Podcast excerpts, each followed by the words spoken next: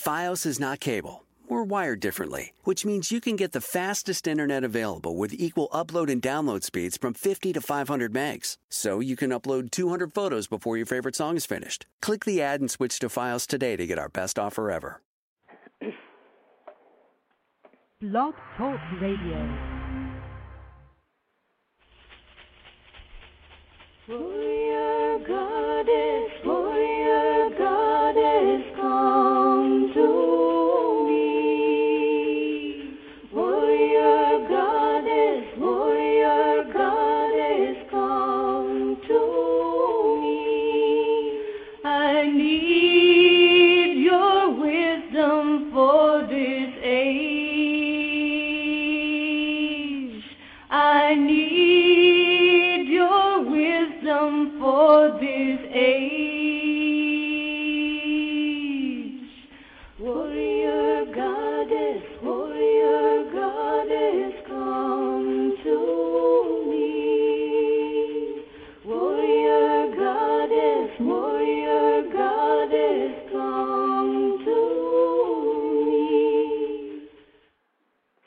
hello and welcome to Voices of the Sacred Feminine. Thanks for tuning in tonight, and hopefully every Wednesday, whether you uh, tune in at 6 uh, 6 p.m. Pacific or 9 Eastern, or sometime afterwards as you catch us from the archives.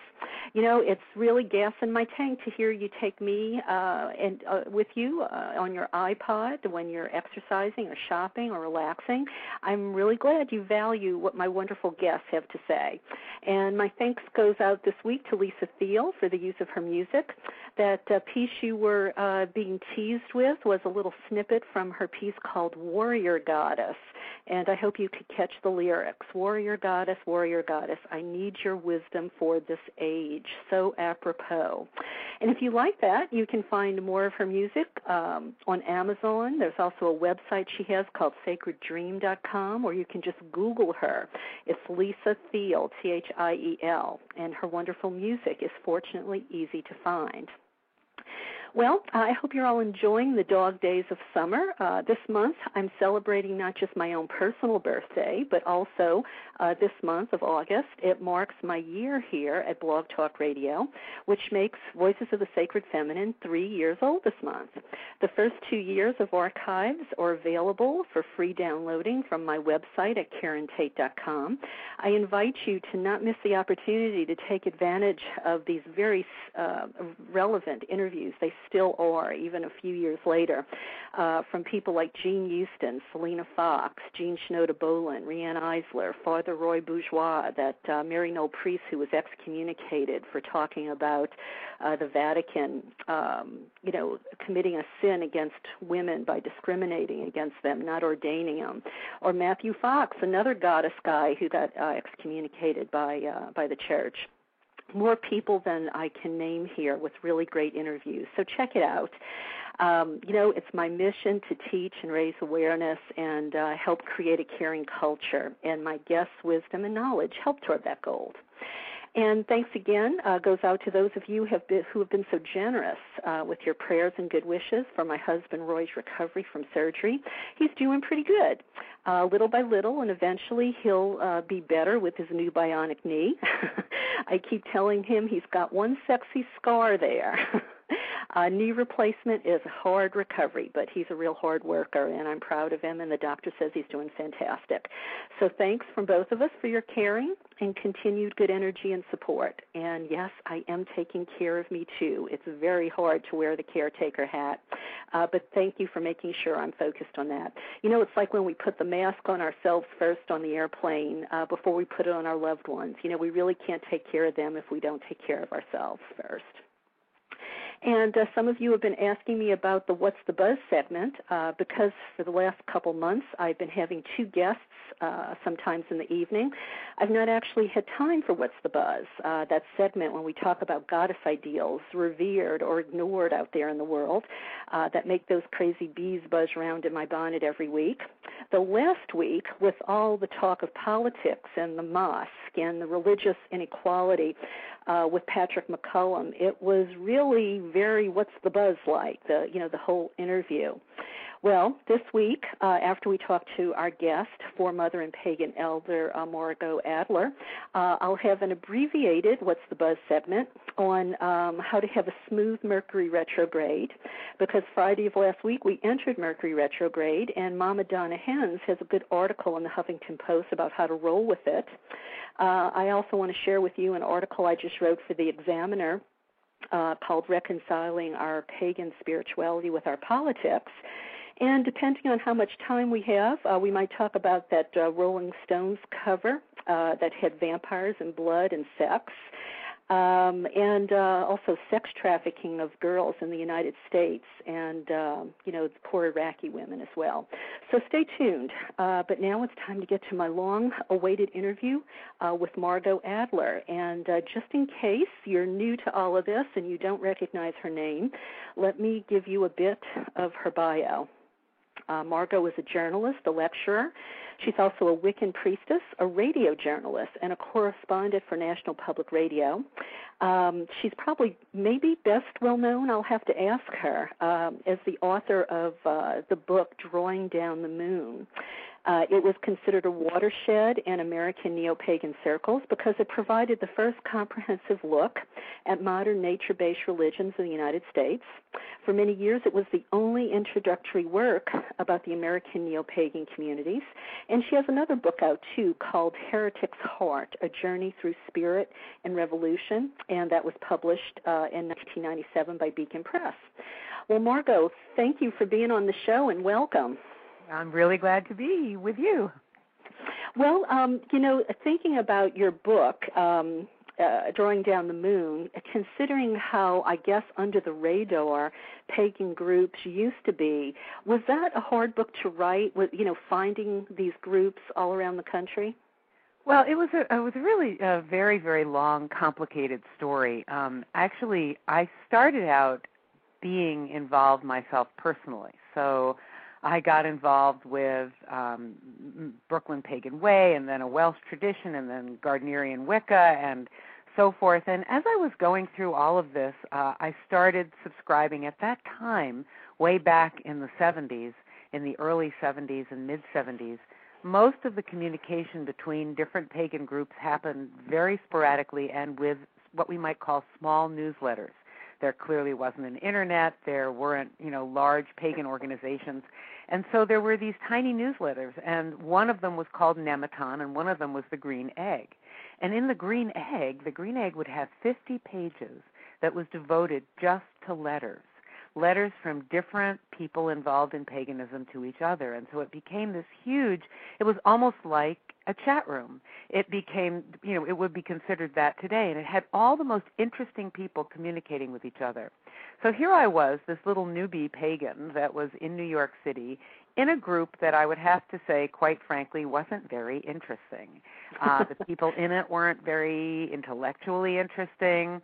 I knew there was a larger, more interesting pagan movement movement out there, but I wasn't really feeling that I was totally in it and I would get this magazine, The Green Egg, every eight eight times a year, and in it would be these 50 pages of letters of all these amazing people talking about this clearly more interesting, deeper, philosophical pagan movement out there that I was not experiencing at all.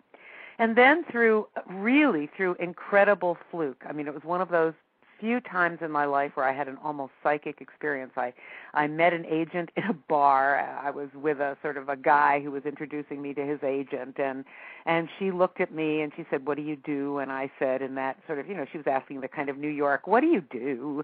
And I said, "Well, I work for Pacifica, which I did at the time. I I work for Pacifica Radio. I do this radio show." And then literally a voice in my head spoke. And this I'm not a very psychic person. I'm not someone who has a lot of psychic stuff happen to me. But a voice spoke in my head and it said, You are standing on a nexus point in the universe and whatever you do now will have great effect. Wow. and at that moment I looked at her and I said, well, and I'm also involved, and this is these are words I would never have normally used with someone I didn't know. I said, and I'm also involved in witchcraft. Now, you have to understand, I would have normally said Wicca, nature religions, goddess spirituality. I would have said all kinds of things. I would not have used the W word. But So for some reason. I had this sense in my head that I had to say this word, the witchcraft word. And, it, and of course, her eyes got bigger. And I told her about this thing called the pagan movement. And I told her that I had been, you know, that I there were all these magazines and they, you know, communicated with each other and so forth. And there were these groups. And her eyes got wider and wider and wider. And she sort of You said, hooked well, her, Margot. What? you hooked her. and she said, you know, have you ever thought about writing a book about it? And I said, and this is truth, truth, absolute truth. I said, quite frankly, no. The written word terrifies me. The thing about radio is it goes in one ear and out the other, and people forget about it immediately, right?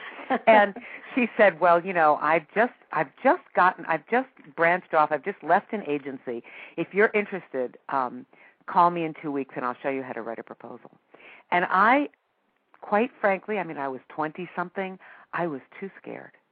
And because she had just left an agency and was out on her own, was in that one moment when she was looking for clients, she called me. Wow. And um and then uh, I wrote a proposal, I wrote another proposal, went around, blah blah blah. blah. I finally got uh finally after 8 months uh, it got accepted by somebody. I got the munific- munificent advance of $7500 of which I got half.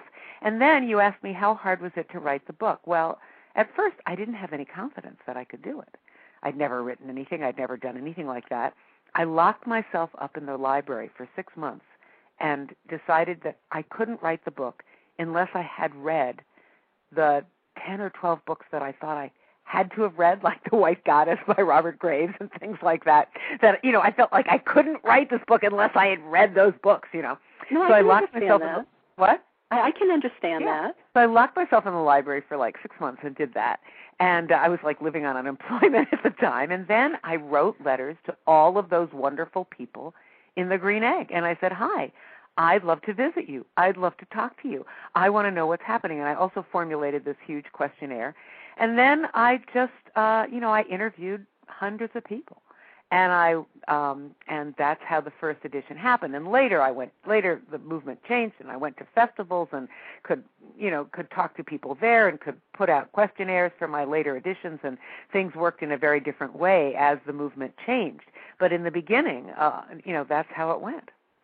So so let me me ask three you years. This. Th- What? Three years to actually write the whole book. right 3 years yeah And once it hit the sh- once it was out there in the world, what kind of a reception did it get? I mean, was it just being bought At by the pagans? beginning, it got almost nothing. The first edition was just hardcover, and it was 5,000 copies. And I do remember that I did go on Phil Donahue, which was pretty funny, um, and uh, had a very odd experience uh, doing that. But in general, I didn't have much publicity.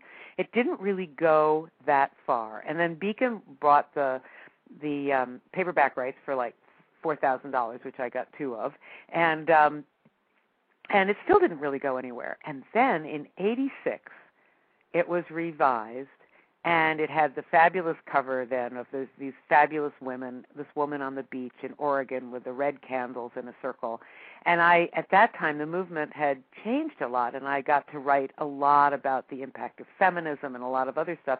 And at that point, when it came out from Beacon Press in '86, in that new edition, suddenly it took off. Wow. It was like a book before its time, and it took that long for it to really, really make an impact. Well, you know, you remind me of Anne Rice, you know, because we're going to talk about vampires later.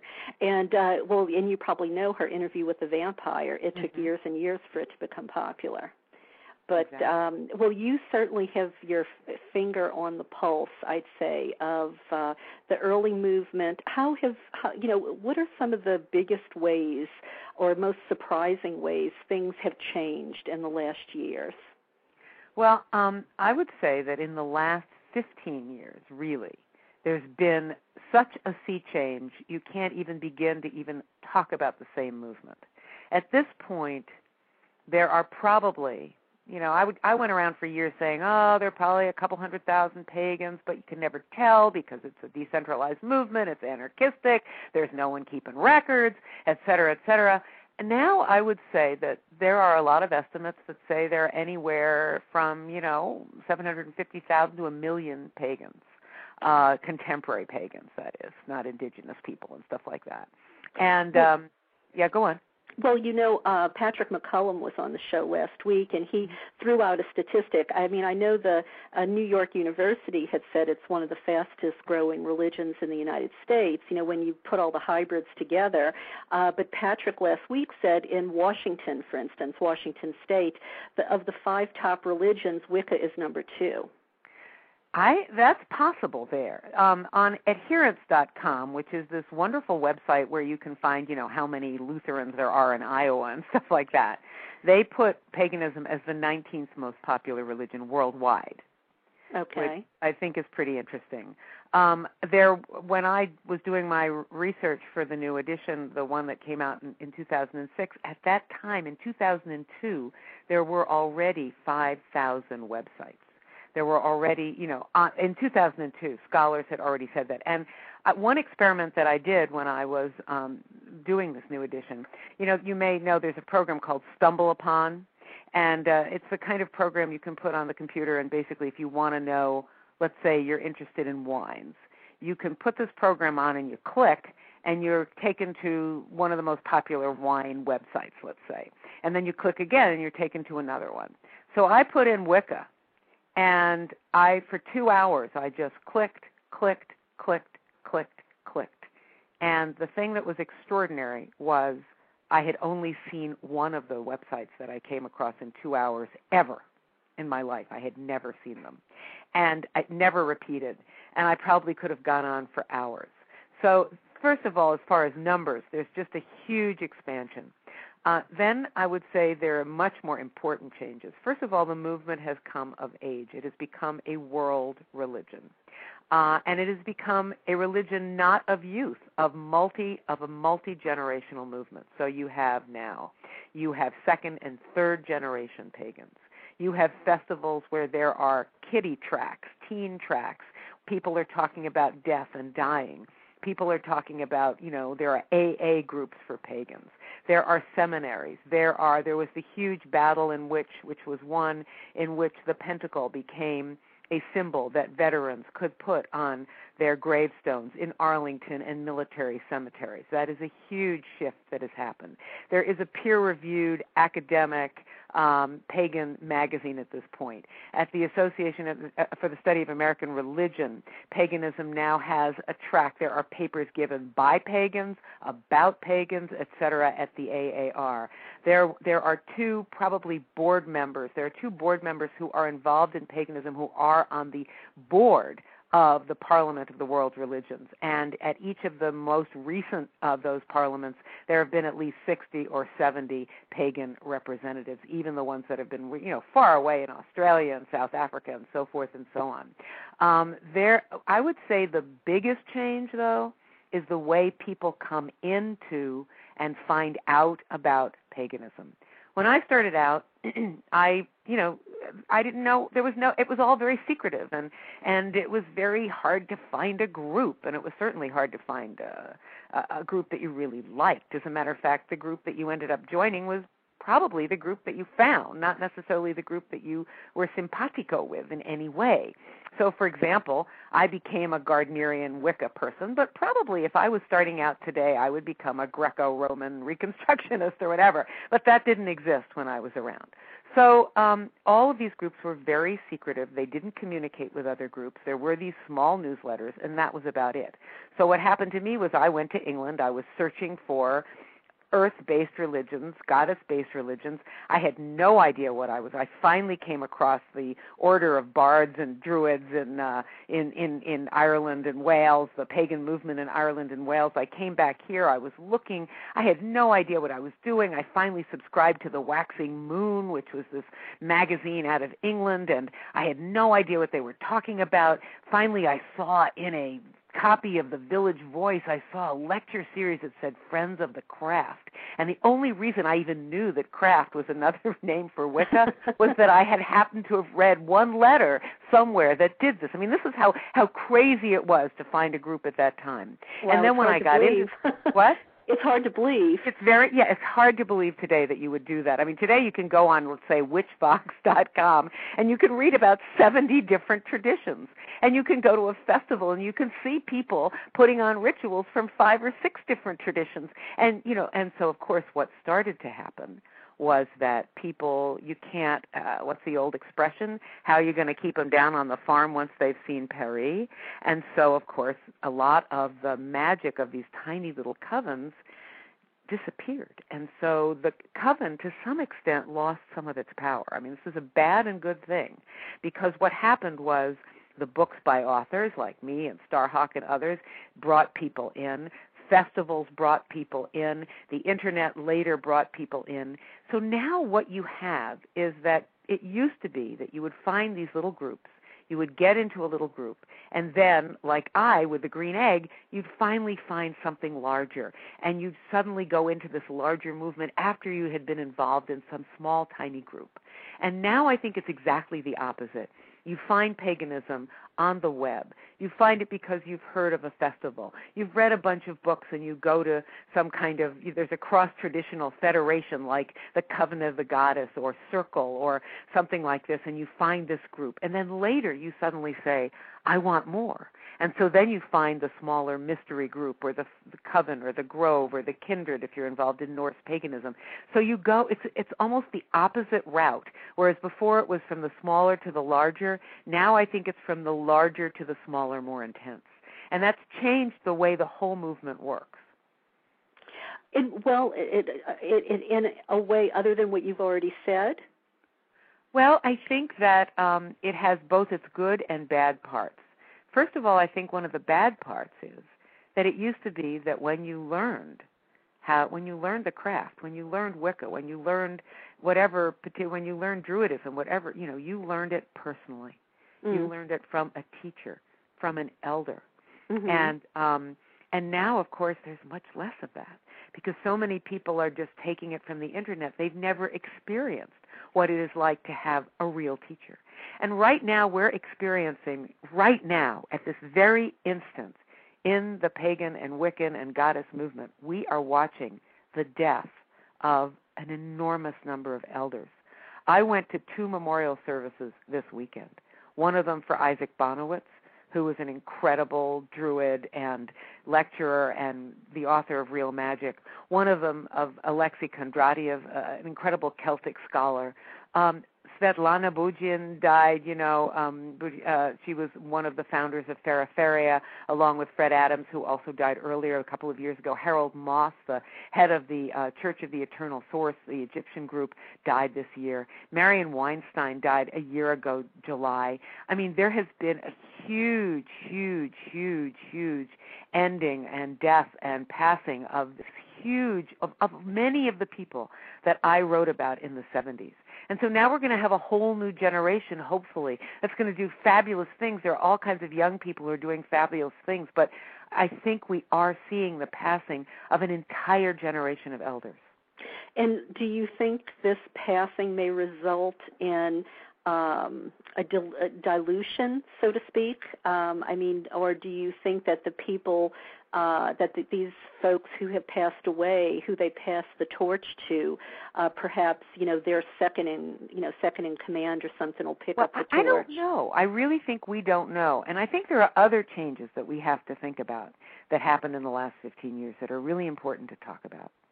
Let's take something that must be dearest to your heart. Let's take the feminist spirituality goddess movement. Okay. When I was originally researching this book when I was researching the revised edition in 86 when I was looking around. There were women's festivals all over. I'm not just talking about Michigan and the National Women's Music Festival. There were and and Woman Gathering, which still exists. These still, but there were women's festivals all over the place. There were women's oriented radio shows all over the country. There were, I mean, I could probably think of 50 of them that I knew. There were feminist bookstores everywhere. Most of those are gone. There uh, a huge change that's happened. I think a lot of the vibrancy, um, part of that vibrancy, it's true, was very separatist. Um, a lot of that is gone. And one of the things that I did when I wrote the revival, uh, when I wrote the most recent edition of Drawing Down the Moon, is I went back to all the very powerful women priestesses that I had interviewed in 86, and uh, including Morgan McFarland in Texas, Z Budapest. Uh, I interviewed um, Sally Gearhart, who wrote The Wanderground. I interviewed all, and, you know, and I went to them and said, "What's happening? What do you think is happening?" And Z was basically said, "Oh, it's all wonderful. I have seven priestesses that I've created. Everything's going great." But everyone else said things are not good. Sally Gearhart basically said, "Well, you know, I'm not separatist anymore. I'm working with men and most of my ideas have been taken up in the queer movement and in the environmental movement." But she didn't really say much about Mhm. what was happening to women and the women's, you know, except for that. Yeah. Morgan McFarland said, "I we have birthed some very conservative priestesses. I don't know how. We were such rebels, and half my priestesses just want to do it by the book. I Hmm. don't know what to do. They've lost their creativity."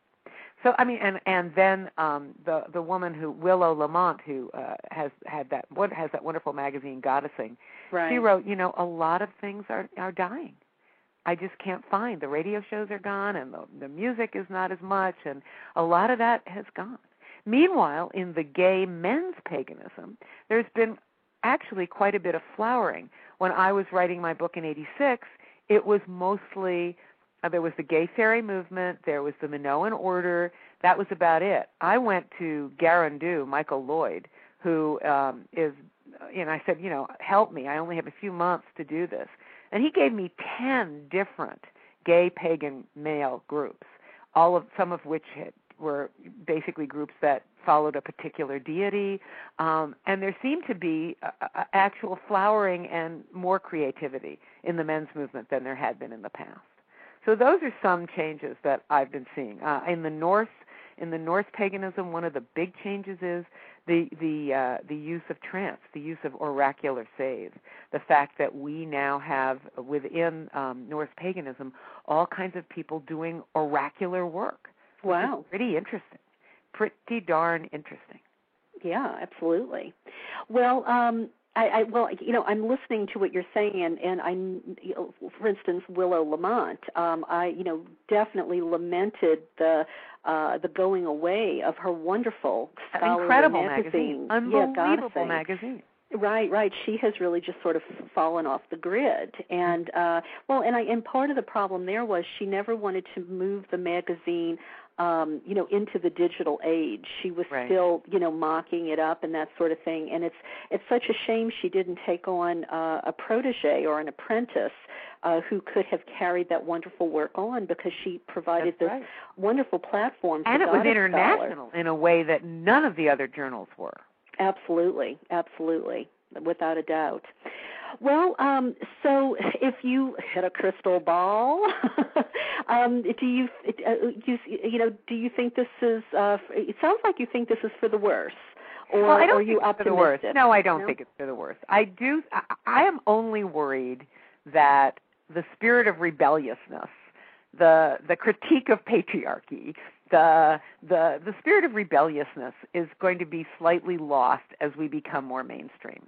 I think I that's my only worry. Otherwise, I think it's kind of great that people aren't only asking about us on Halloween that um that we actually have charities that we actually can have a hundred pagan pride you know celebrations that we have. I think all of that is fabulous the fact Well- that we are actually taken seriously yes Well, and we can also be on um television series, and people don't think twice about it. You know, like right. uh, I, I'm trying to remember what was it with um oh the three girls.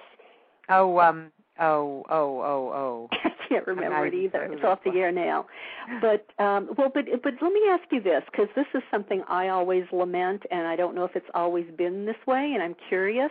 Um, you know, whenever we give a big event, say a pagan pride day or something, or we, you know, we're going to do a weekend workshop, um, uh, do you did you find in the past what I tend to find is that you'll have a hundred people sign up for a workshop on uh, pagan sex magic or how to you know bring uh, prosperity into your life, and you'll maybe have five that'll show up for goddess herstory or uh, the you know the politics of spirituality. Has it always been that way?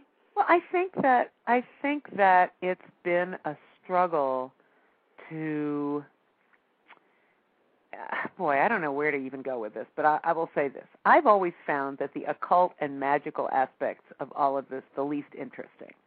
So I've kind of not, you know, thought that much about them because I just I don't find I don't find spells that interesting. I don't find, you know, all the kind of magic aspects. I don't find that nearly as interesting as the religion, the ecological, the goddess oriented, the philosophical aspects of all of this. I find them much more interesting. And I have actually not experienced I have I've seen a lot of people at a lot of interesting uh, workshops on things like ritual on things of uh, uh, chanting, on things like um, working. Um, I, I Ron Hutton came to. I, I saw him give a thing on uh, on Pan and on Crowley and on stuff like that, and it was packed. And he did a brilliant job. Um, I saw Max Dashu give a fabulous lecture on goddess stuff, and it was pretty packed. Mm-hmm, so I mm-hmm. haven't had quite that kind of feeling, but I do think there are people in our movement who are in there just because of the occult aspects. And right. I, I personally don't think they're as interesting. That's just me, you know. well, and I and I do think it's been a struggle, but I think it's a struggle we're winning to basically pull the entire movement into ecological activism. I think that really has changed. When I first wrote Drawing Down the Moon, most people were not, you know, we we we talked a little line about being an ecological religion and the, being the spiritual arm of the environmental movement and so forth, but we weren't really there. And I think we're much more there now than we were, you know, 10, 15 years ago. Okay. Well, um, I want to save the vampire stuff for last. Um, so what, what I'd like to talk to you about now is you're right there at uh, in, in New York, right in the middle of the ground, ground zero mosque controversy. Uh, so this is a two-pronged question. Has it been difficult for you being a journalist and being a witch? And how are you perceiving this, um, you know, this this latest uh, religious freedom controversy? Well, um, those are two completely different questions because the journalist and a witch is really interesting because I have I've had I've had a history of actually some problems of discrimination as being a journalist and a witch. But that's you know after 30 years you kind of that's kind of lessened. But I actually was passed over for certain positions, host positions, and so forth because of my paganism. Um, but I'd say that's that's less. Now I would say let's get to the ground zero stuff. I think what's really shocking to me is how crazy people are about this, um, and how it's been used politically in um, in the most. Uh, let me see. Let me see if I can say it in a different way. What the media is focusing on is the shouting basically one group saying, look, this is a question of religious freedom. Any group can worship, and uh, et cetera, et cetera. Another group saying, you know, it's hallowed ground. It's ground zero. You know, people died there, et cetera.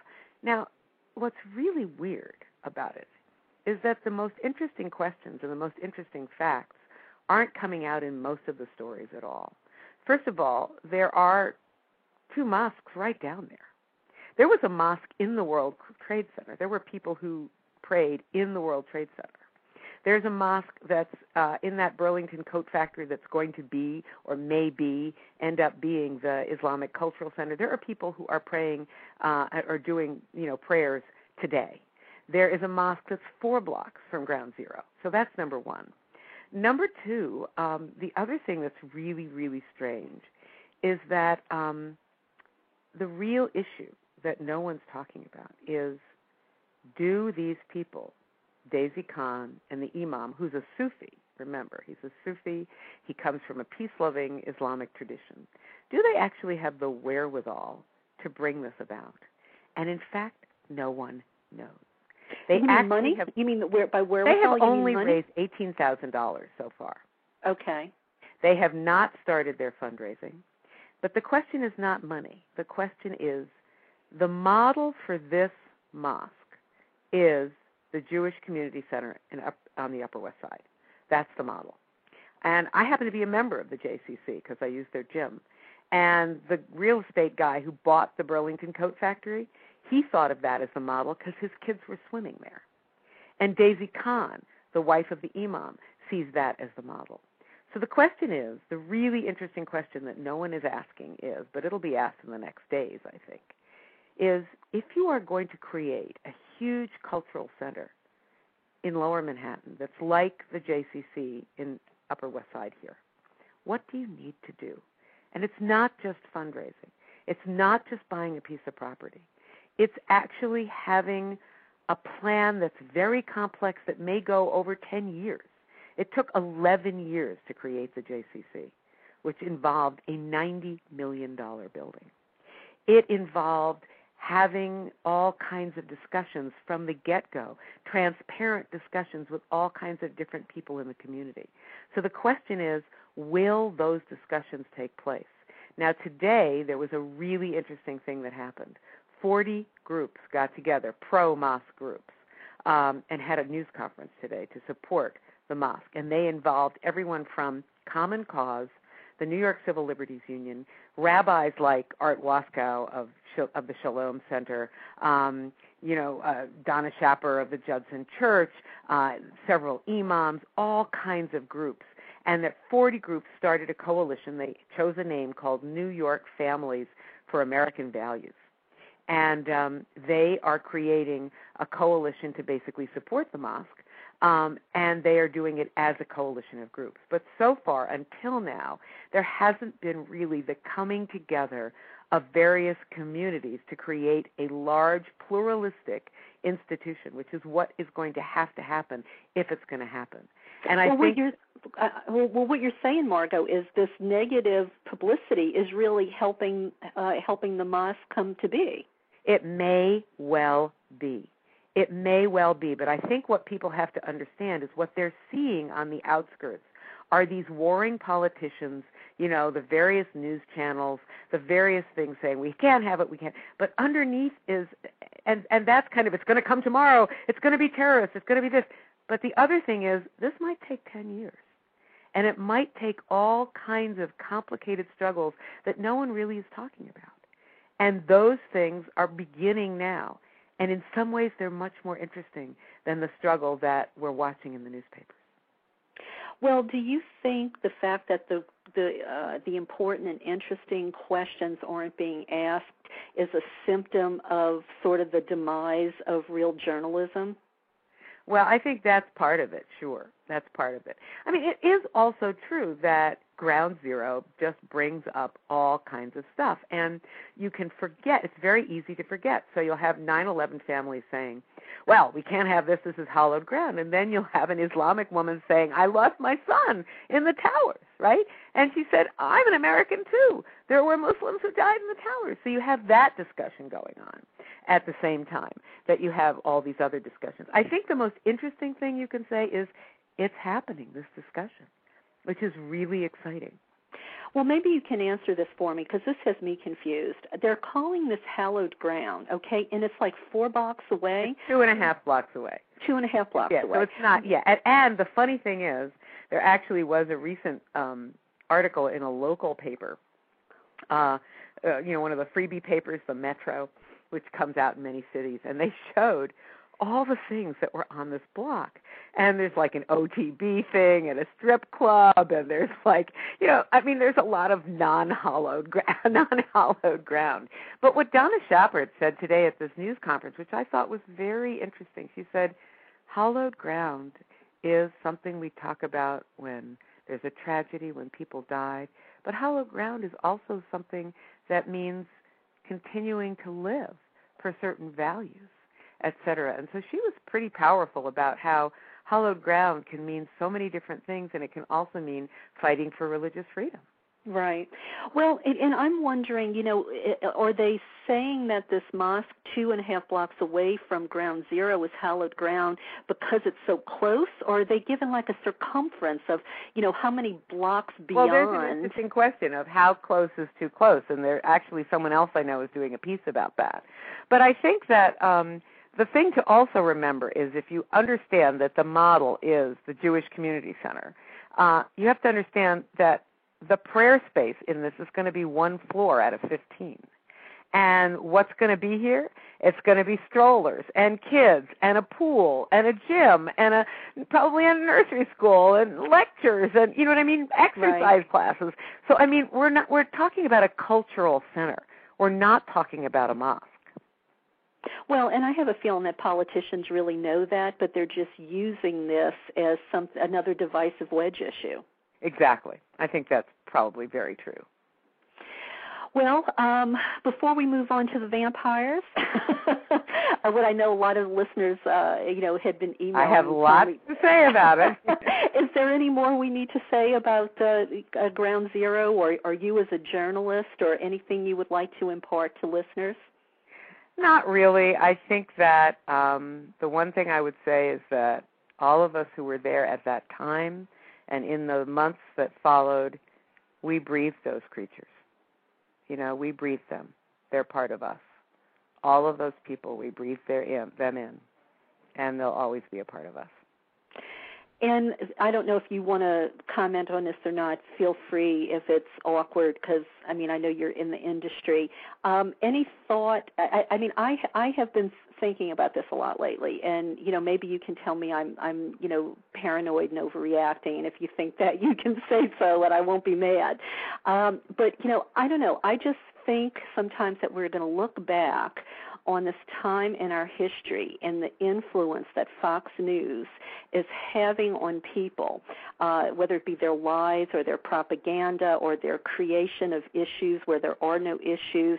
And you know, I don't know whether it's you know we can thank the you know the lose you know the fairness doctrine, you know, losing that or what it is, but it seems like they are way too influential, and they they seem to be becoming a very evil, divisive uh, part of the media. And I guess I just worry about that and wonder if there's anything anybody will ever do about it. Well, I think at the same time that you are feeling this, I, at the same time, look at MSNBC, for example, and I think to myself, if my mother and my father were alive today, they would look at Rachel Maddow and they would cry Why? because they would say, I never knew that anybody was on television that mirrored my own views. Because you- in their life, in the 50s and the 60s, no one did. They were they looked at the news, even Cronkite, and it was an alien view compared to their own views. Ah. So that on the one hand, it is true that we are much more fragmented, and there's some real issues about us only listening to ourselves and only watching the views we want. So if we're conservative, we're only watching Fox, and if we're left, we're only watching MSNBC, and so forth and so on. But it is also true that there's a much wider variety of views that are available to people if they, in fact, are wise enough to use it. Um, and I personally think that the best news that's going on anywhere is Jon Stewart. Oh, yeah, yeah, for sure. Uh, he just well, you probably saw he just did that wonderful piece on uh, the the Saudi sheiks' involvement. You know, they were fo- the follow the money idea. Mhm. You know, that was hysterical. Well, he's been pretty. uh He's been on the edge lately. He- He's some of his stuff on immigration, unbelievable. He's the best. Well, but but just one last thing on that, and then we'll move on. But Walter Cronkite, I mean, it wasn't this divisive hate mongering, and I don't know. Maybe I'm just remembering it wrong because I was just a child well, then. it wasn't. he You know, it was lied, it's true. It you was. know? It was. It was very much more even-handed, but uh he was very late to come to criticize the Vietnam War. And speaking as someone who was very involved in those times, uh, we looked at him as very, very different from us. Okay. All right. Um, all right. Well, let me uh, ask you. You, uh, when we were talking about uh, our vampire subject, you said um, you don't think the people that are reading the vampire novels, and you said you've you've read like 108 in the last 14 months. 110. It's up to 110 in 15 months. Yes. All right. I want to find out why, and I want to know what your phrase meant.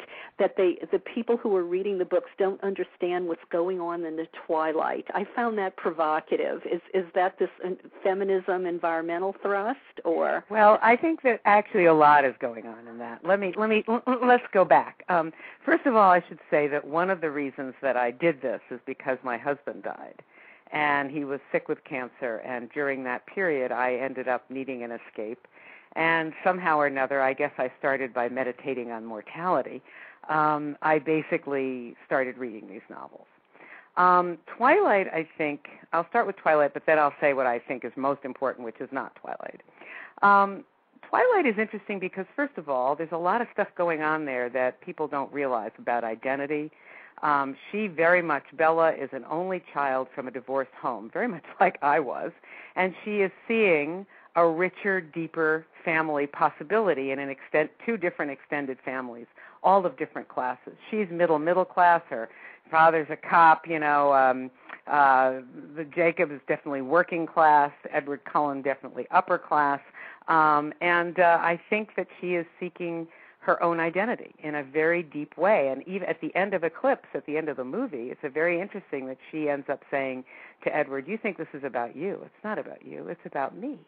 It's about finding where I sort of where I belong what my identity is so mm-hmm. I think a lot of what's going on in Twilight is much more than just love and sex. It's really about a kind of teenagers coming to who are they as far as their identity.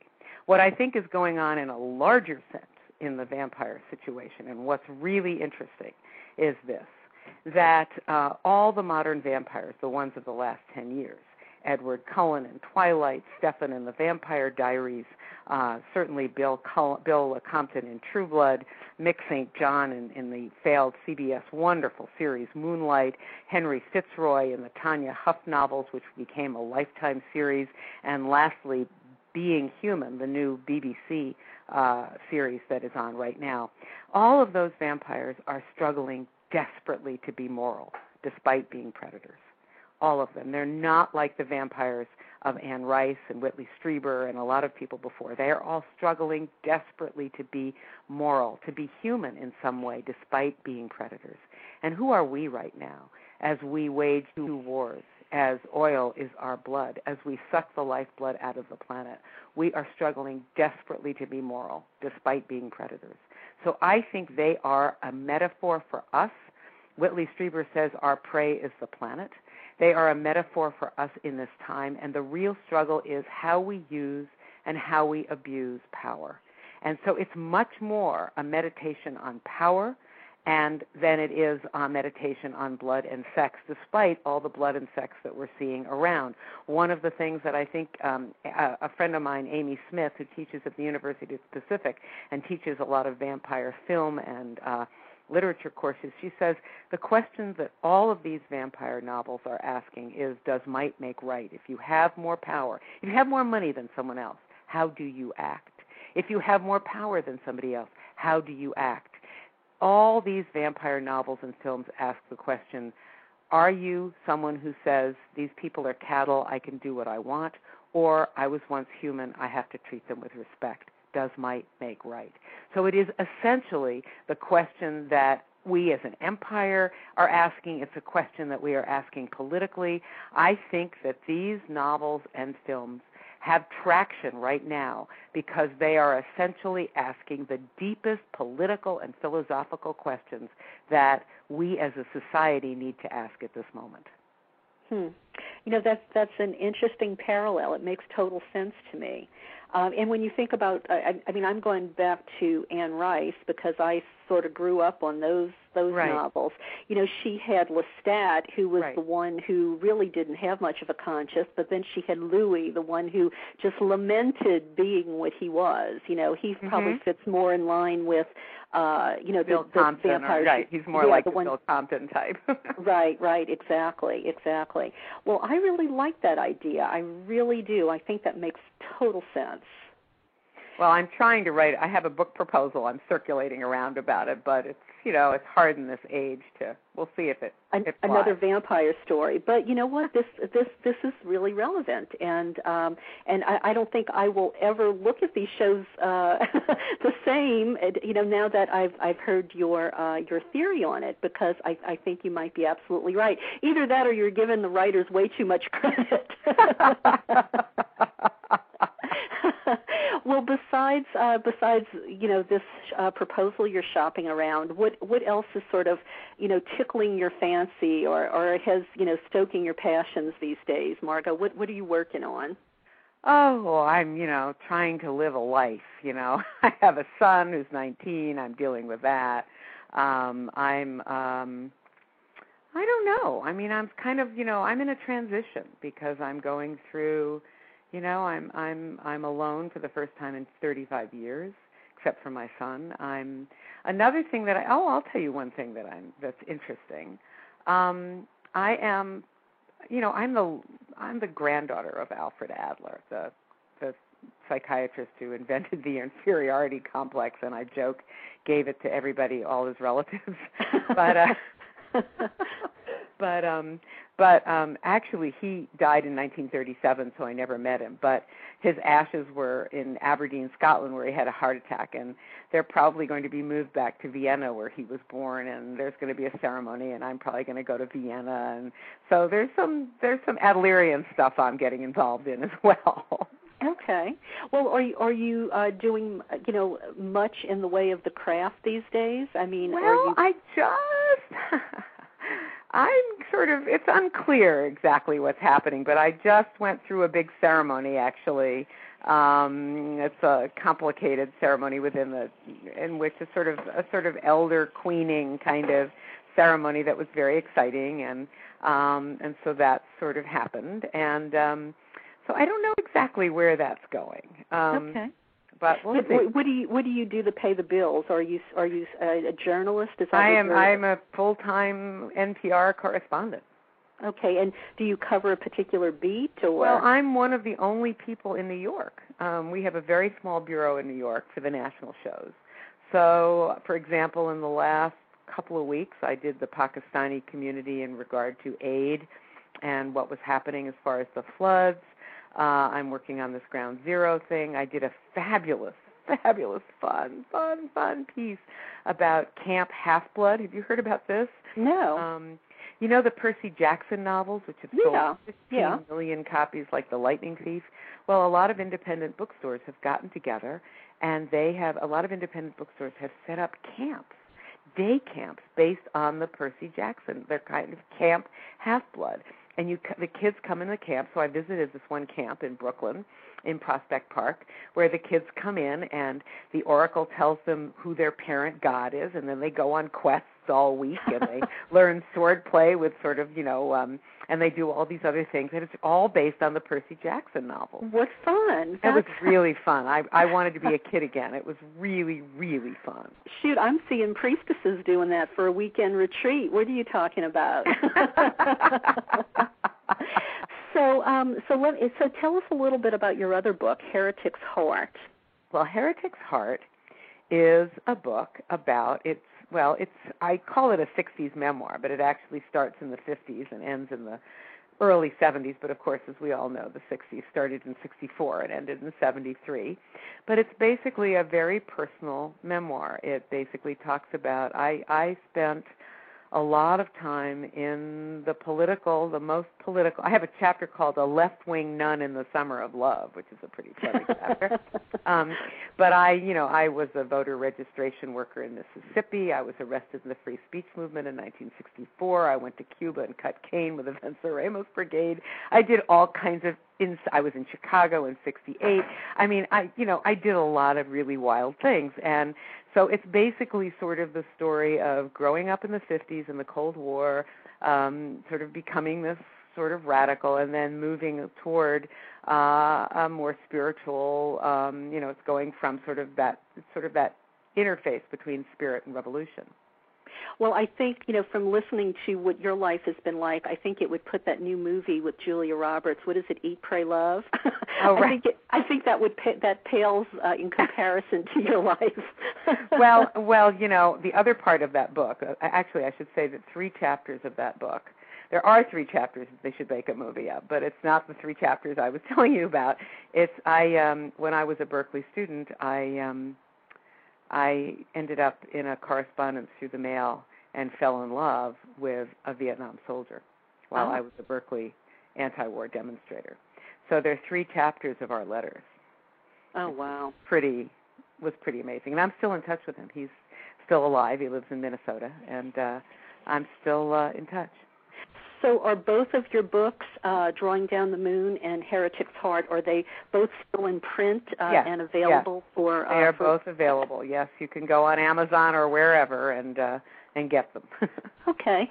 Well, um, would you you know would you like to leave listeners with with any words of wisdom or uh, any ideas we haven't discussed that you think um, might be important to mention?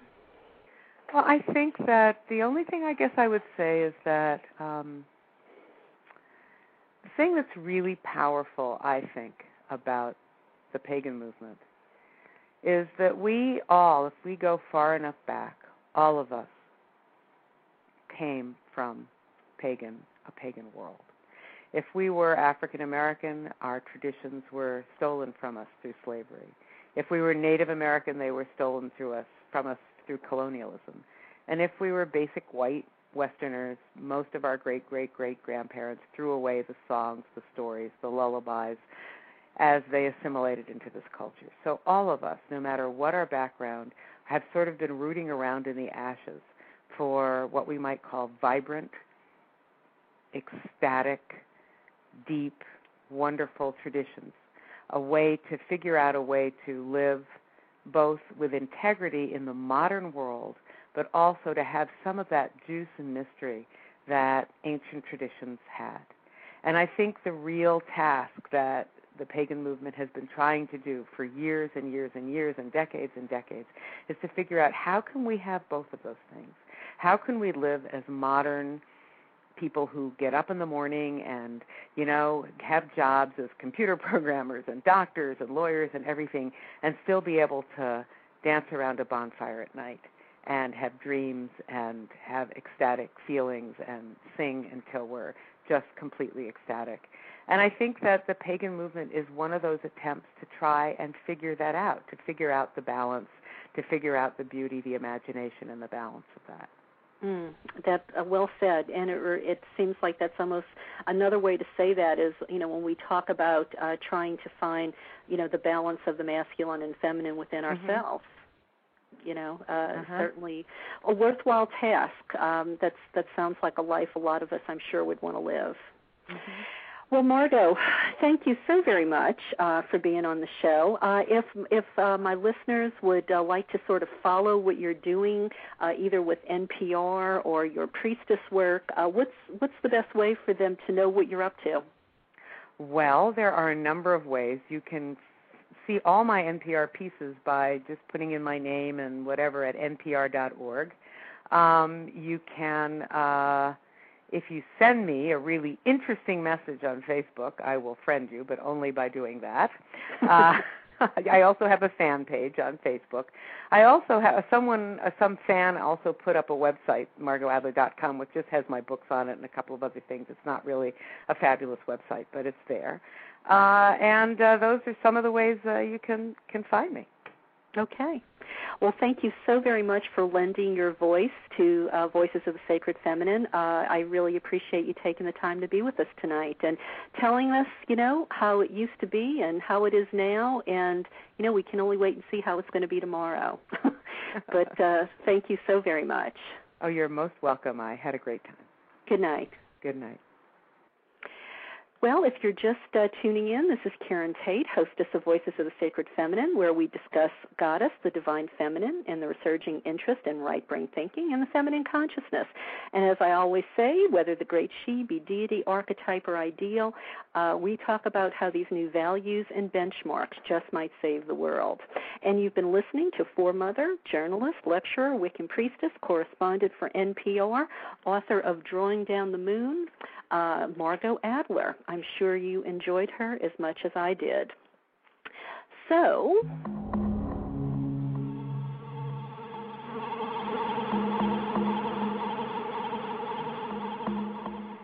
Well, I think you remember that sound, probably. I hope so. I know it's been a few weeks, but that's the sound for What's the Buzz.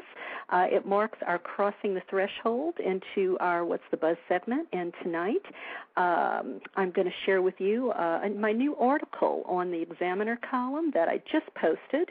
And I also want to share um, something that uh, Mama Donna Henes wrote um, to help us get through uh, this Mercury retrograde. I know uh, a lot of us you know, kind of fear this Mercury retrograde. We're afraid that our life is going to just turn into chaos, but doesn't have to be that way. So, first, let's start with that. Uh, Donna Henes, or Mama Donna, as some of us call her, she's uh, been interviewed here uh, on Voices of the Sacred Feminine, and she has a book out uh, on. Um, uh, the title is escaping me, but it's about women reclaiming the queen phase of their life. Uh, I think it might actually be the queen of your life might be the title of the book. I forgive me, Donna, if um, I, I, I should have looked that up before I started talking about it. But um, certainly our listeners probably either know you uh, or can certainly find you. Uh, she writes for the Huffington Post and. Um, uh, she is giving us some advice uh, on how to handle this Mercury retrograde, which we entered into on Friday. And uh, I'm going to just read some snippets. Uh, she says Mercury, the planet of communication, enters its thrice a year retrograde stage on August 20th and will remain in a backward momentum until September 12th. Uh, Mercury retrograde has a very bad rap she says she should know as a Virgo, uh, which is ruled by Mercury. I, she says she's usually affected quite profoundly, but over the years she's learned a thing or two about how to survive in one piece and how to use this potentially frustrating phase in a fruitful manner. She says when Mercury is moving direct, our minds tend to work on a functional forward level. Our actions match our intentions. Our energy is invested in more assertive decision making and action with less emphasis on retrospection and reflection. However, we're constantly picking up on unconscious intuitive information which will surface if we let it during this retrograde cycle, and this is a good thing. We need a time to rest and assimilate all the information we're bombarded with, and it's a time for our inner wisdom to manifest and guide us to reorganize, rethink, reevaluate, redo, reboot. It's a crucial and healthy part of the organic natural flow of life. Uh, she says our clock and dollar orientation, uh, or, or we call that the real world, is comprised of schedules, deadlines, to do lists, which don't accommodate a cycle of introspective reflection and reevaluation. Uh, this is why this period can be so brutal for some of us, especially those of us with determined, steely goals and agendas. Mercury, as most of us know, tends to play havoc with the smooth functioning of the technology upon which we depend for our achievements and communication. It also tends to mix up face to face communications and the best laid plans of women and men. The results are interruptions, snafus, misunderstandings, and mix ups, which interfere with the simplest of projects.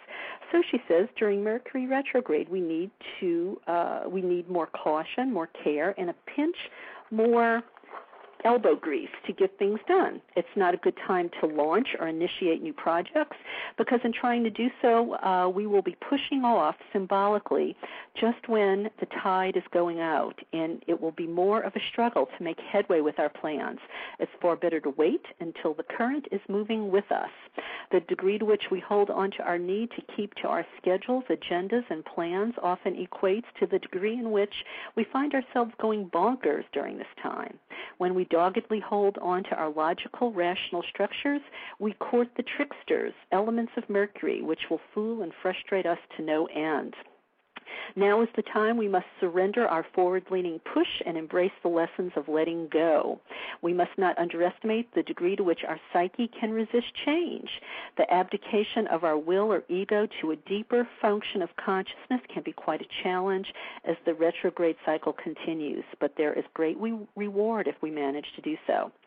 She says this is a period, uh, a great time to clear our minds, to go back and complete unfinished projects, to work on reconciling old issues, to tune into our dreams and unconscious thoughts, to listen to our inner wisdom, to open new ways of thinking and perceiving. But like she said, not start new projects. So, in conclusion, rather than pushing against the cosmic current, let's take a three week break from our hectic, breakneck, speedy ways and allow ourselves to slow down, to sum it up and sort out the past, to be in the moment and to savor the now. You can follow uh, Mama Donna, Donna Henes, um, and everything she writes at the Huffington Post. You can go there. Uh, she's also on Twitter, Twitter as uh, Queen Mama Donna. So I invite you to uh, take a look at her work. She is an urban shaman, an eco ceremonialist, and a ritual expert. Uh, nice woman. I really enjoyed her when uh, she was here on the show.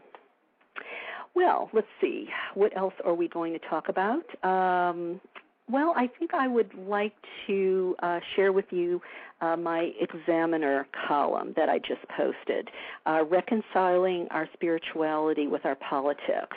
You know, I've been um, I wrestled for some time with whether to write this article and print it publicly.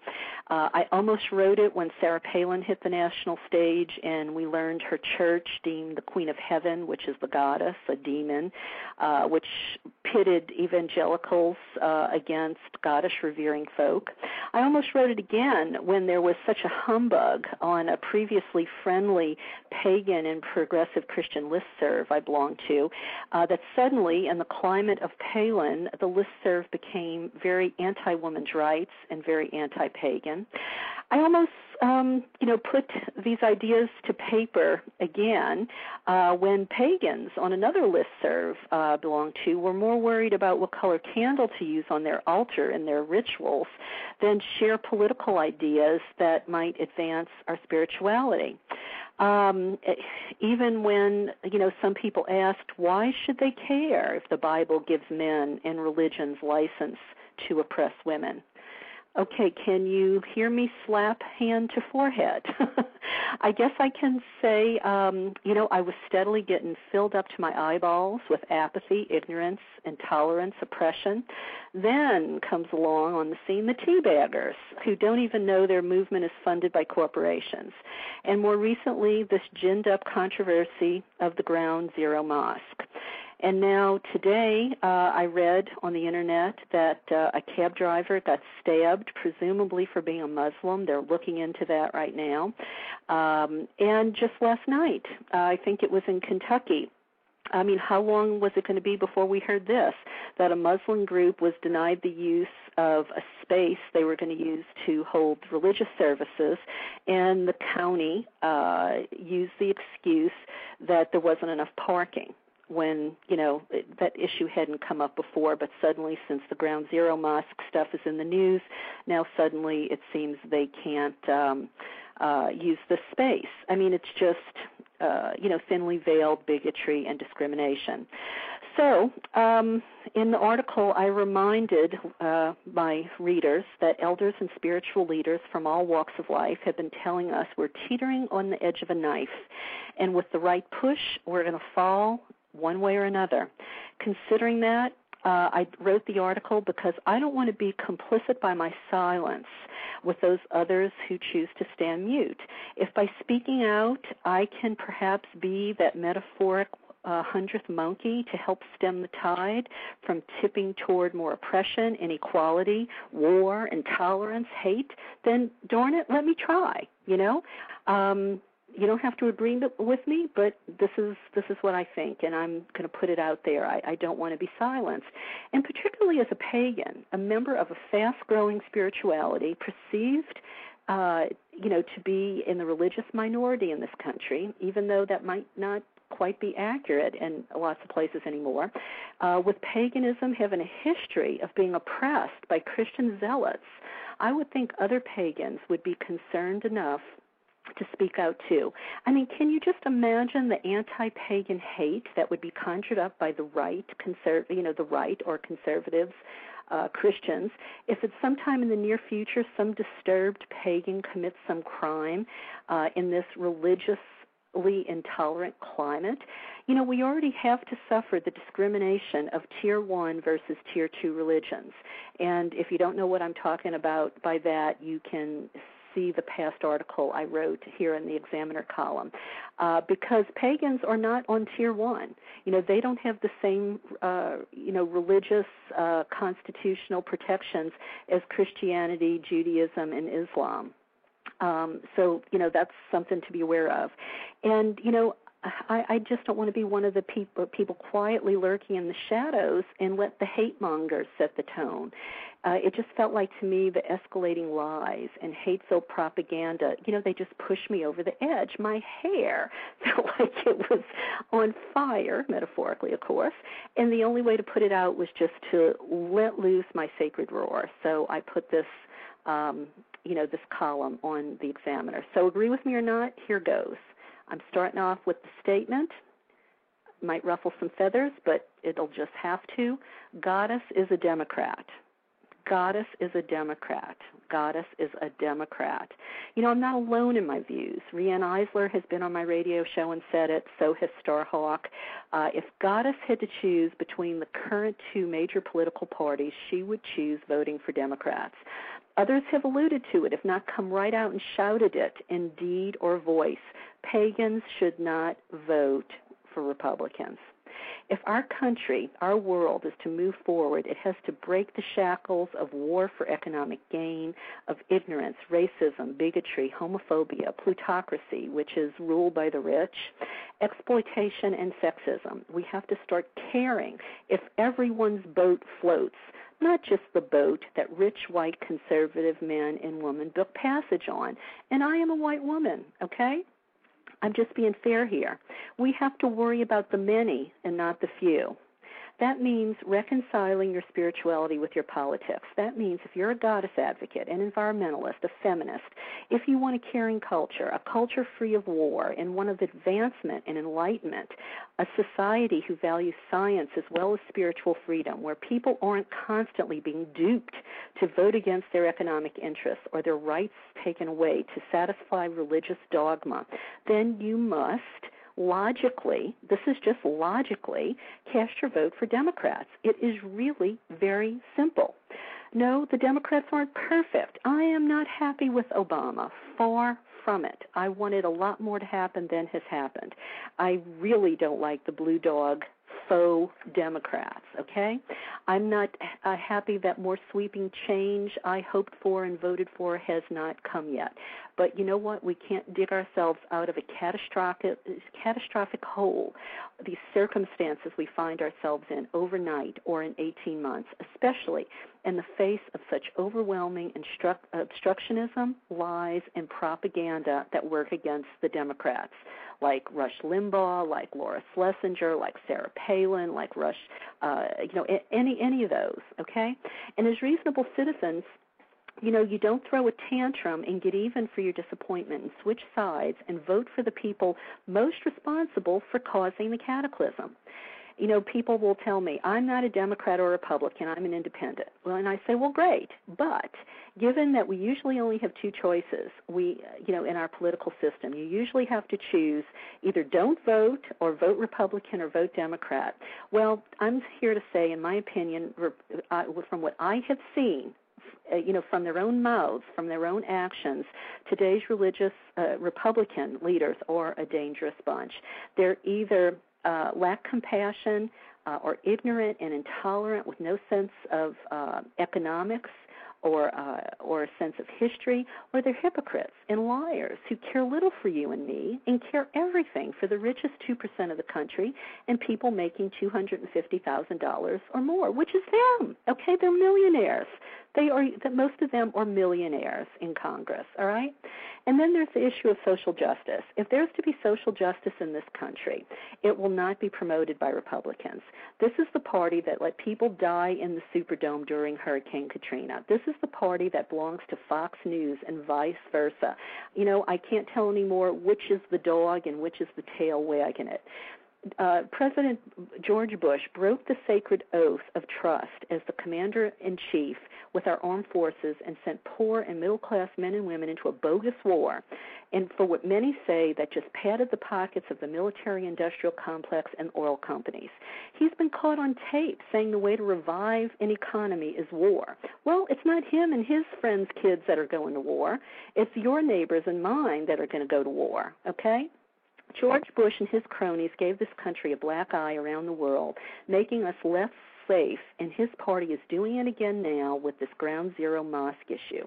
The GOP says they want to distance themselves from Bush, but you know what? They don't have any new answers, but the Bush policies, the Bush policies are in their blood. It is simply who they all are but in fairness, okay, I should say probably not all conservative Reco- Republicans are of this ilk that I'm talking about. But if there are any Republicans wearing white hats out there, where are they? Okay? Why are they sitting back silent? They are letting the crazies run the party, figuring, you know, they're going to, you know, conjure up votes uh, no matter how they do it, and that the end justifies the means. You know, integrity, honesty, be damned. It just doesn't matter. Their silence leave people like me thinking when you do find homophobes, racists, those who would dumb down Americans to steal their vote, those who would take reproductive rights away from women, those employing fear to control others, whether they're scaring white people about those different from them, scaring people about terrorists, the French, for heaven's sake, or people of different religions, they will more than likely be Republicans.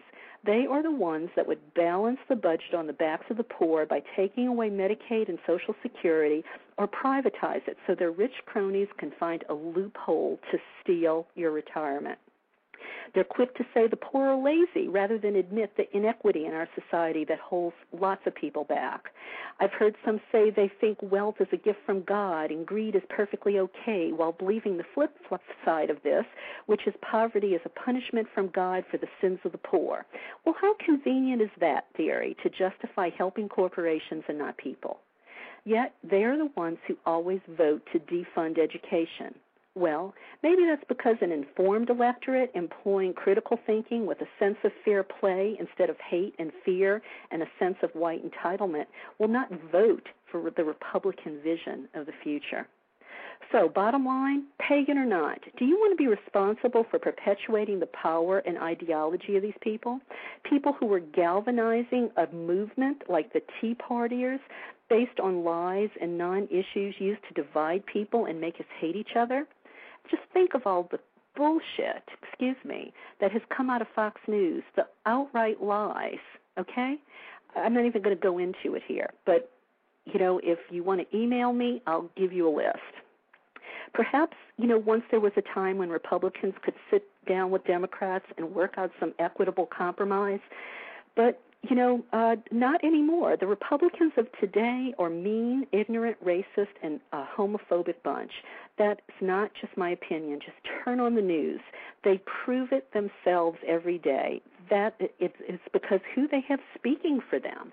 They won't approve unemployment benefits for people who lost their job and the economy they helped destroy, but they will twist themselves into a pretzel to try to uh, rationalize or protect big corporations from having to follow safety and environmental regulations and help the rich get richer while the corporate and political vultures pick the meat off the bones of the poor and ever shrinking middle class. The media will not say it's because it's considered uh, politically incorrect. But but let's shine the light on this. This is a culture war. Make no mistake. You know, I could cite statistics about how women make seventy percent, seventy cents on the dollar and most retire in poverty, or how wages of the middle class have been stagnant for years while the richest in the country have gotten more powerful and more and more rich, how CEOs used to make 50 times as much as their employees and now they make 350 times more than their employers than their employees uh, who are getting less and less in the way of benefits, salary, job security. You know, I could cite how other countries of, in the Western world take so much better care of their people, but corporate interests have already convinced so many that these issues of social justice reflect that scary word, socialism. Well, you know what? A lot of you people, uh, or, or people who who believe that, you should really read you know what kind of benefits people in Scandinavian countries have, people in Canada have, people in Europe have.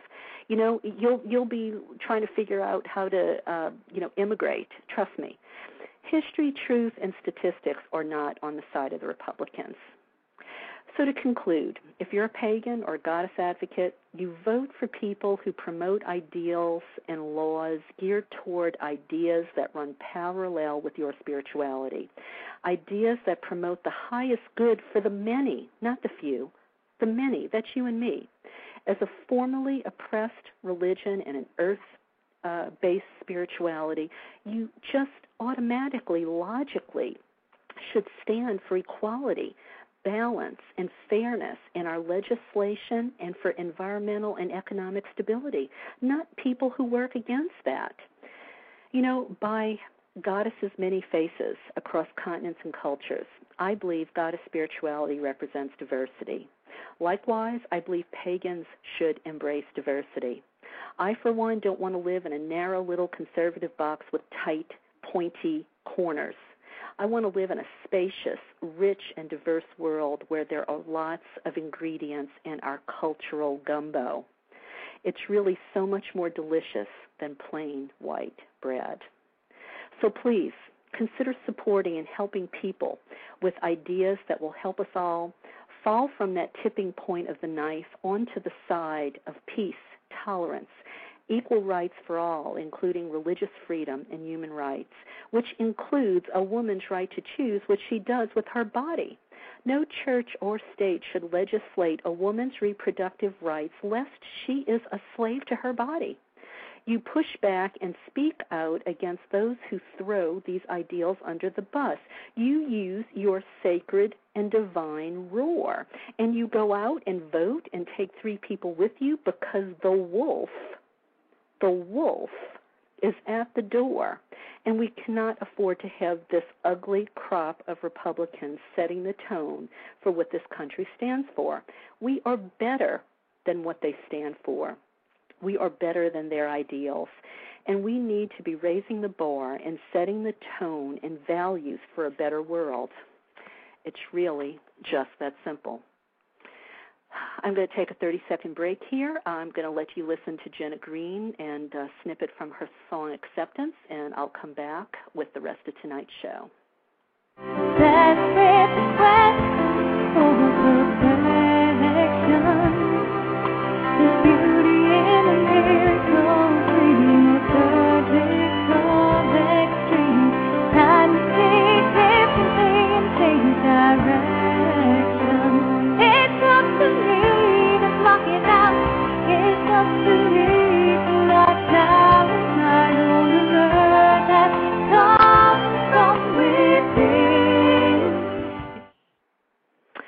Thank you for staying with me. And I just want to get on to another topic uh, about uh, girls and women who are being uh, sex trafficked.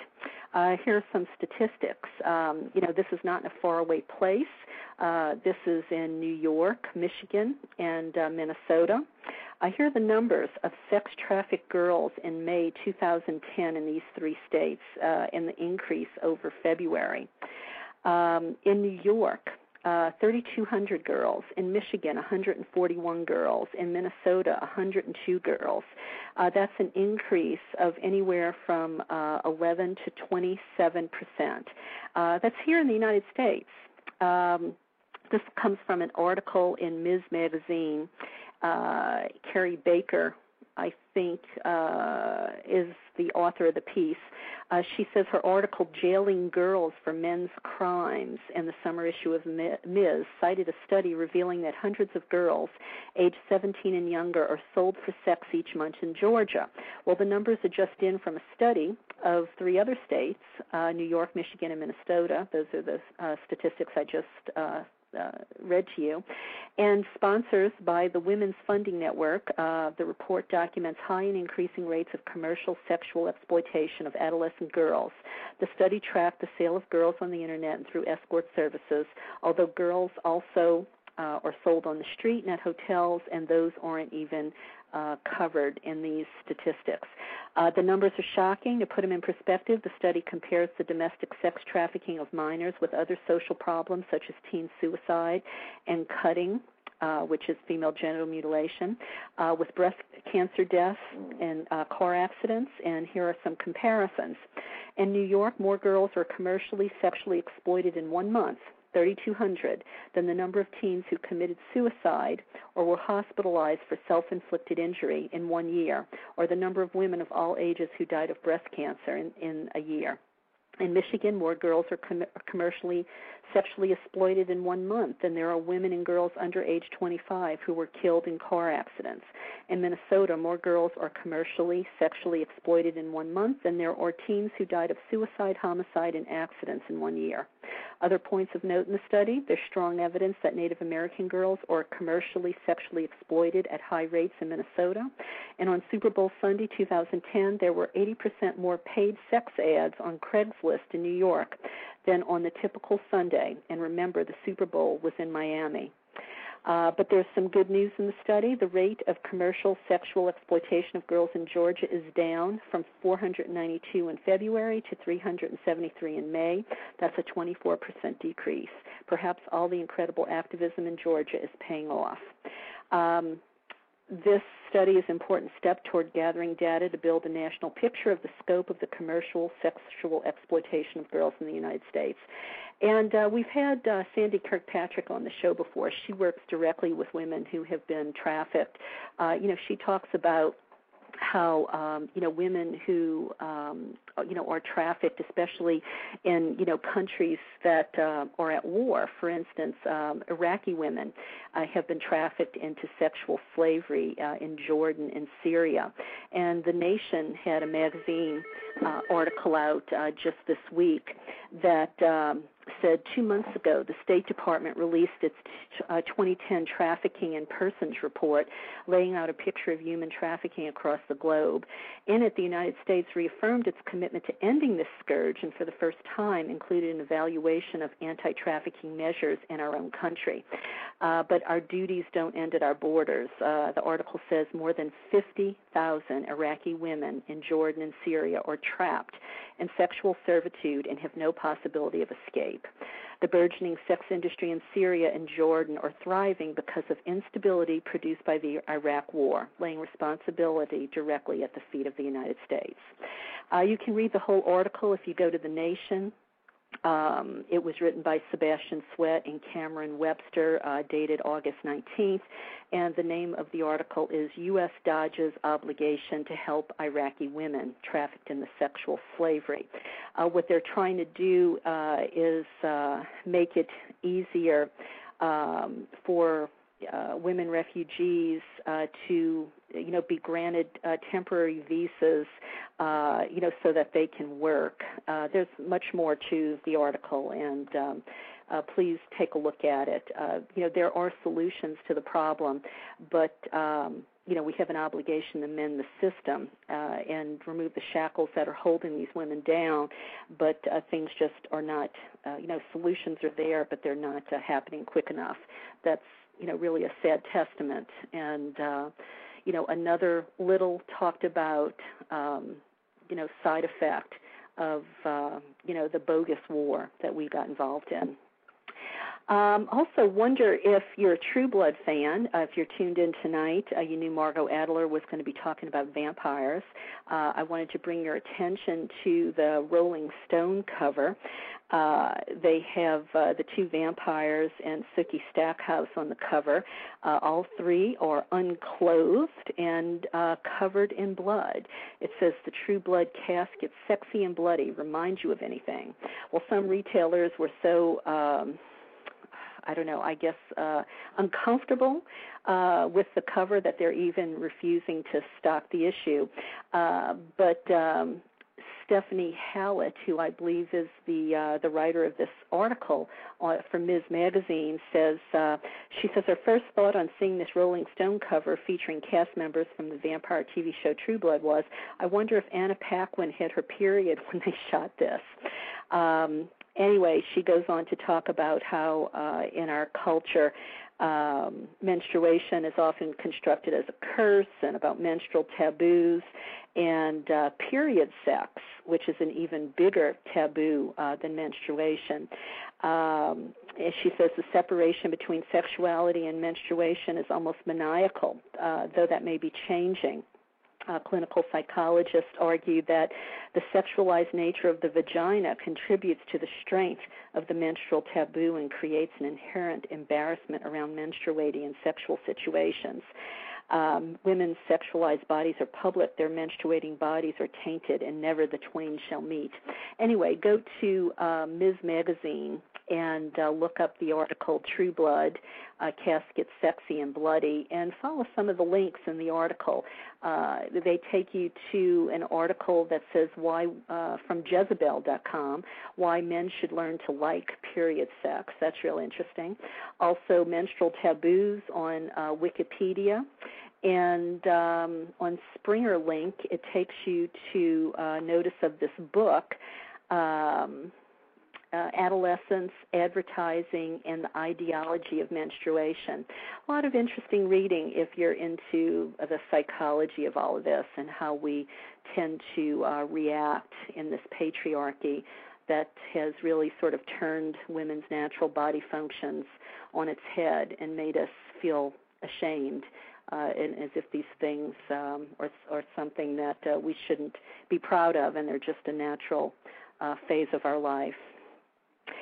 Well, uh, let's see. Uh, it's about time to get to announcements. I think that's all of the what's the buzz I'm going to take care of tonight. Uh, but uh, I appreciate you asking about that segment. Uh, and as long as you're interested, I think it's important that uh, we continue to have what's the buzz so we can talk about ideals that either um, uh, you know, help perpetuate, uh, you know, ideals of the sacred feminine. So uh, we understand just what are goddess ideals. So uh, you know, we know which side of the line uh, we stand on, and we're more likely to know when somebody out there uh, is exploiting or, uh, you know, or um, using oppression or uh, you know things that would not be considered, um, you know, in good taste if you're a goddess advocate. Well, uh, I just wanted to share some of uh, the upcoming guests uh, that are going to be on Voices of the Sacred Feminine in uh, the next couple weeks. Um, we're going to have on the show Vandana Shiva.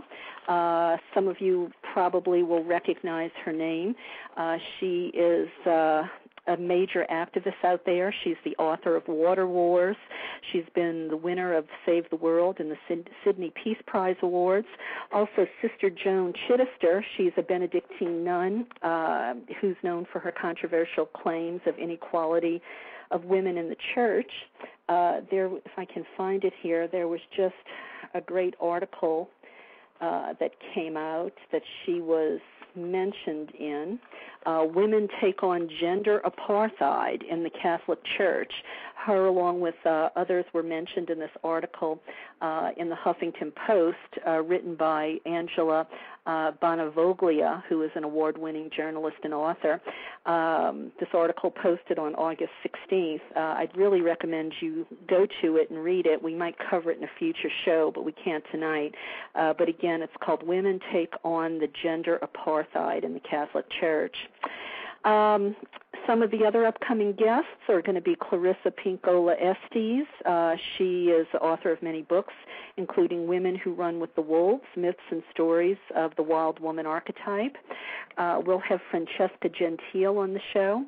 Uh, she's been uh, dubbed the diva of divine relationships, uh, and we're going to talk about God, goddess, and sex. Uh, we have um, mar- marine biologist and political activist Riki Ott will be on the show. She's going to talk about uh, the importance of amending the Constitution and abolish corporate personhood, uh, which is having a devastating effect on our democracy. And she was also right there on site during the Exxon Valdez oil spill, and she has a unique perspective about what's happened um, in the Gulf with this uh, BP situation.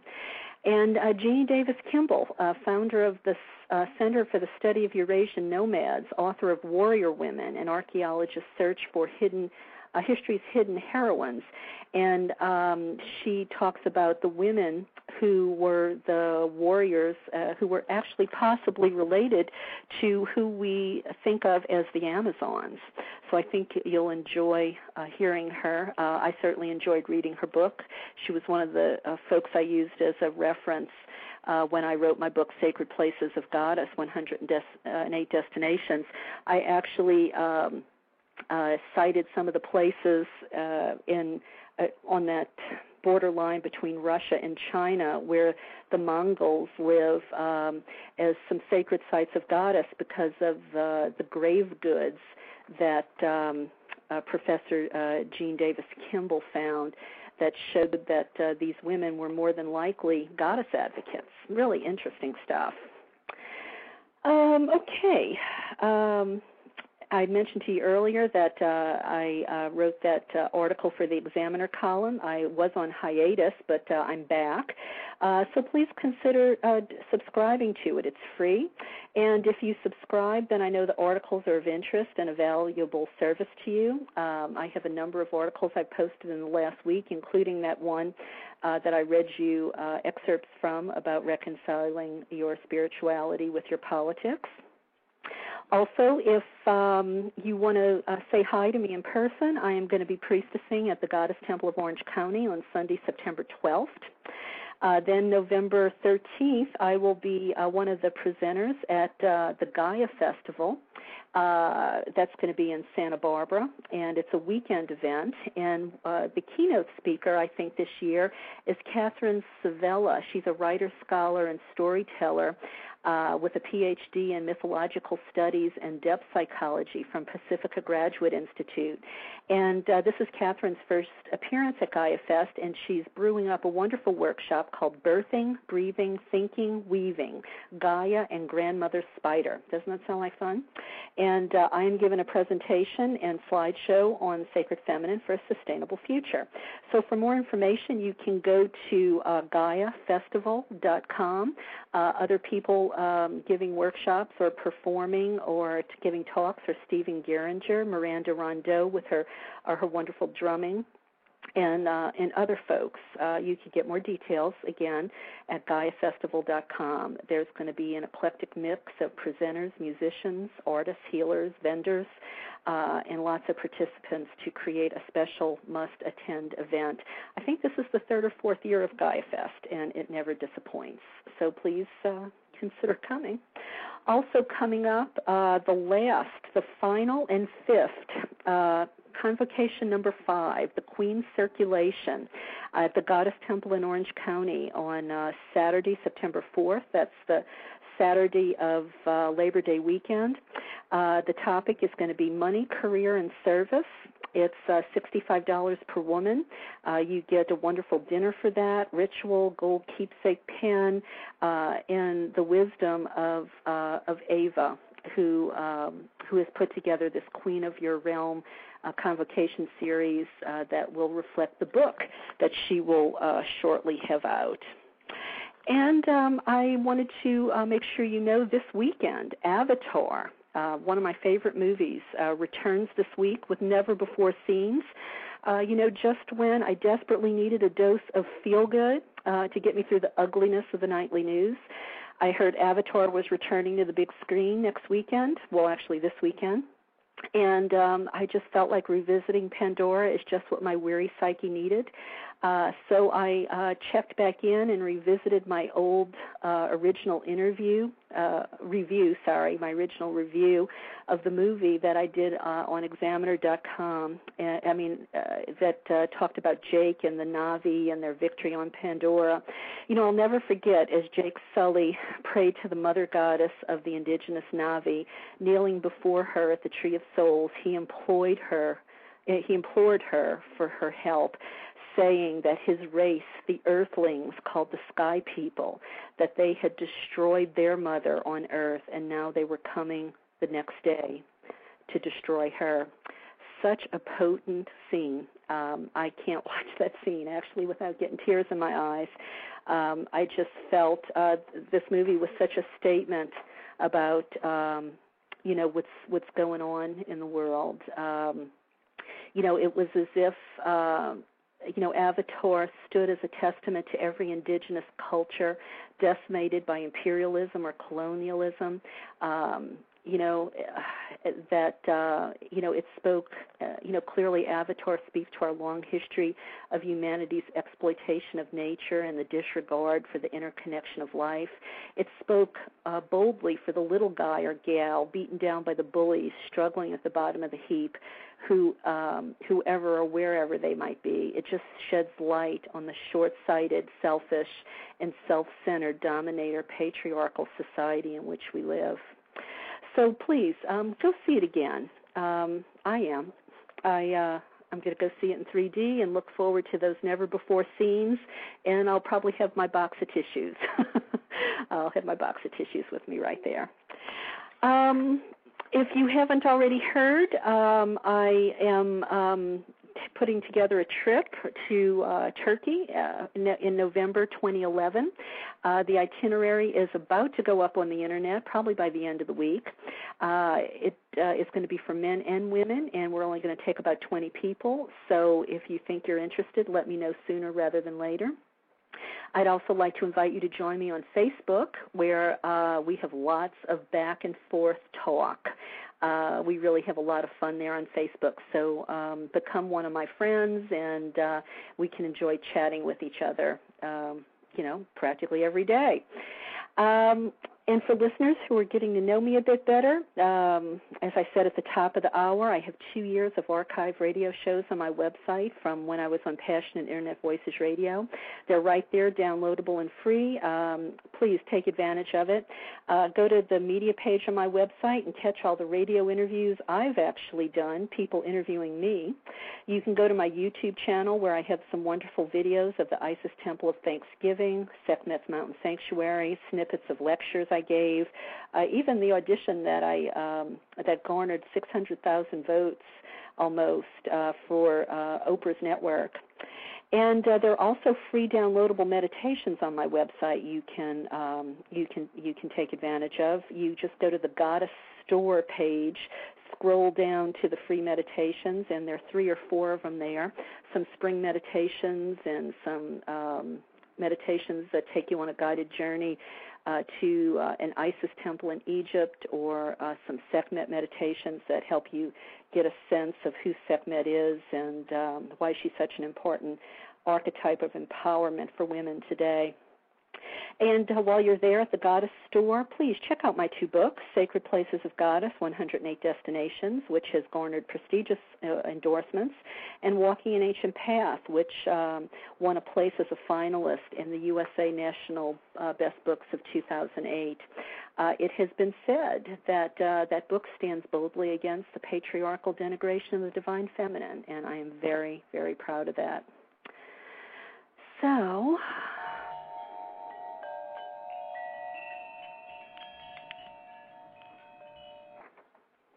Well, that sign, uh, that sound means um, we're getting ready to close tonight's show with tonight's evening prayer. So I invite you to close your eyes and take a deep breath with me. And bring an even deeper focus uh, to the words I'm about to share with you. So breathe in and out. Shake off all the things we've been talking about tonight and let your focus go within. Uh, go to that place where we connect with the divine, with our mother, with our sacred self. And uh, tonight, because the controversy is still swirling about religious freedoms and hate and all of those things, um, I'm going to read a prayer uh, about religious tolerance. Goddess, your names and faces are many. Your ideals have been tinted by cultures, eras, politics, and social trends. Yet the core of universal truth remains. In every tree and brook, every star and stone, this is the nucleus of all humankind's spirit. Help us to see the central root as a binding tie through which we all can be nourished and nurtured. While our words are different, they mean much the same. The differences that separate us come from limited human vision, which cannot look beyond dogma.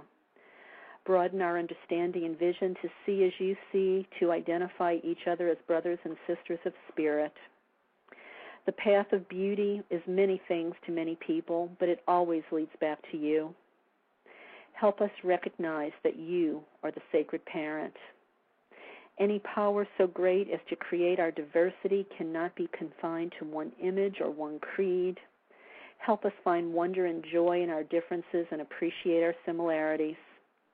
Today and always, we are all children of one family, both divine yet mortal, the family of humankind. Let acceptance among people of all faiths be cherished as a great virtue. So be it.